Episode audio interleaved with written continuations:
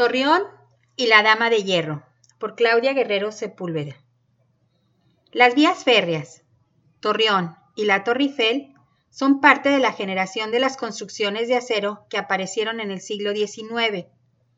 Revelan la adaptación de la arquitectura a la cultura y a las costumbres, a través de la innovación en el uso de los materiales y del espíritu de la época. En las modernas concepciones de entonces, la Torre Eiffel, conocida como la Dama de Hierro, un armazón de hierro con una altura de 300 metros, fue colocada como símbolo principal de los adelantos industriales y de los nuevos materiales de construcción en la entrada de la Exposición Universal de París de 1889. Aunque hubo abundantes protestas alrededor de ella, como la de los artistas a quienes molestó hasta su sombra, al decir que se verá como una sucia mancha de tinta y la llaman chimenea de fábrica, resultó ser una prueba de los progresos en los cálculos de los ingenieros para edificar la obra más alta del mundo, de fierro fundido en el mismísimo centro de París, empresa que el mismo Gustavo, Gustavo describió como un resumen de la ciencia contemporánea.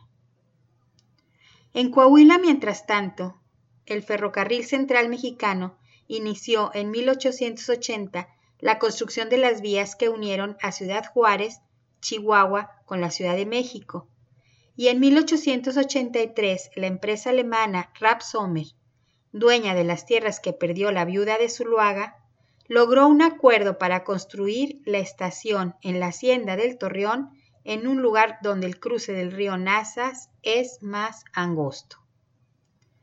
Por su parte, el ferrocarril internacional tendía su vía desde Ciudad Porfirio Díaz, hoy Piedras Negras, hacia la Villa del Lerdo, donde se cruzaría con el ferrocarril central. Sin embargo, el tendido de la vía cambió el rumbo hacia la estación del Torreón, en donde en febrero de 1888 se cruzaron las dos vías